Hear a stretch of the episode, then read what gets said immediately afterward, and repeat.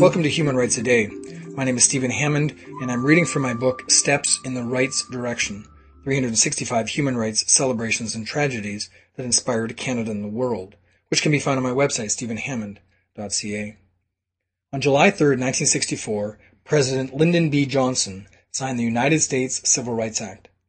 President John F. Kennedy's 1960 campaign a new American Civil Rights Act met with such heavy opposition from Southern Democrats it was stymied for several years.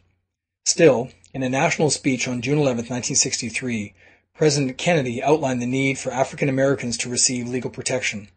When Kennedy was assassinated five months later, it was up to Lyndon B. Johnson to decide if he wanted to push forward with the new proposed law.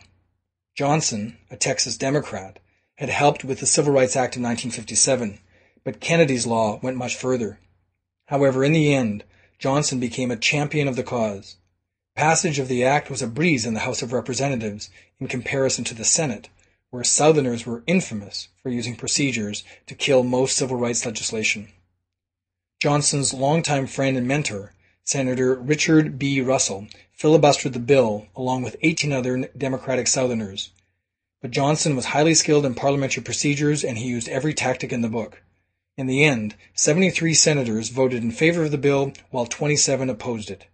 Thus, on July 3, 1964, President Johnson signed into law the Civil Rights Act of 1964, giving African Americans the protections they required to vote and access public facilities such as restaurants and hotels. That was July 3, 1964. If you'd like to hear a human rights story each day, be sure to click on the subscribe button.